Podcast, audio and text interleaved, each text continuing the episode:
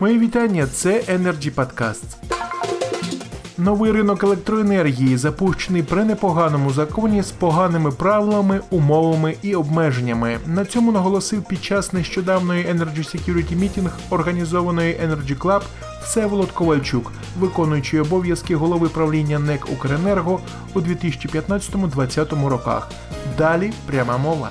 В ринку є викривлення, в ринку є неправильна робота, в ринку є можливості для маніпуляцій відповідно до правил ринку. У нас не збалансована структура генерації, враховуючи виклики сьогодення, в тому числі технічні пов'язані з інтеграцією зелених, в тому числі економічні пов'язані з падінням попиту, ну і так далі. От всі про це говорять місяцями. Скажіть, будь ласка, а коли будуть конкретні рухи, які були б узгоджені? Тому що коли я чую, наприклад, там кілька днів тому, що уряд намагається своїм рішенням визначати пріоритетність диспетчеризації, і які станції мають включатися першими, які другими, то у мене питання: а ці люди взагалі читають законодавство України? Вони взагалі читають правила ринку. Кожен має займатися своєю справою. На сьогодні все це були Energy Podcast. Цікаві розмови на актуальні теми сьогодення. Залишайтесь з нами.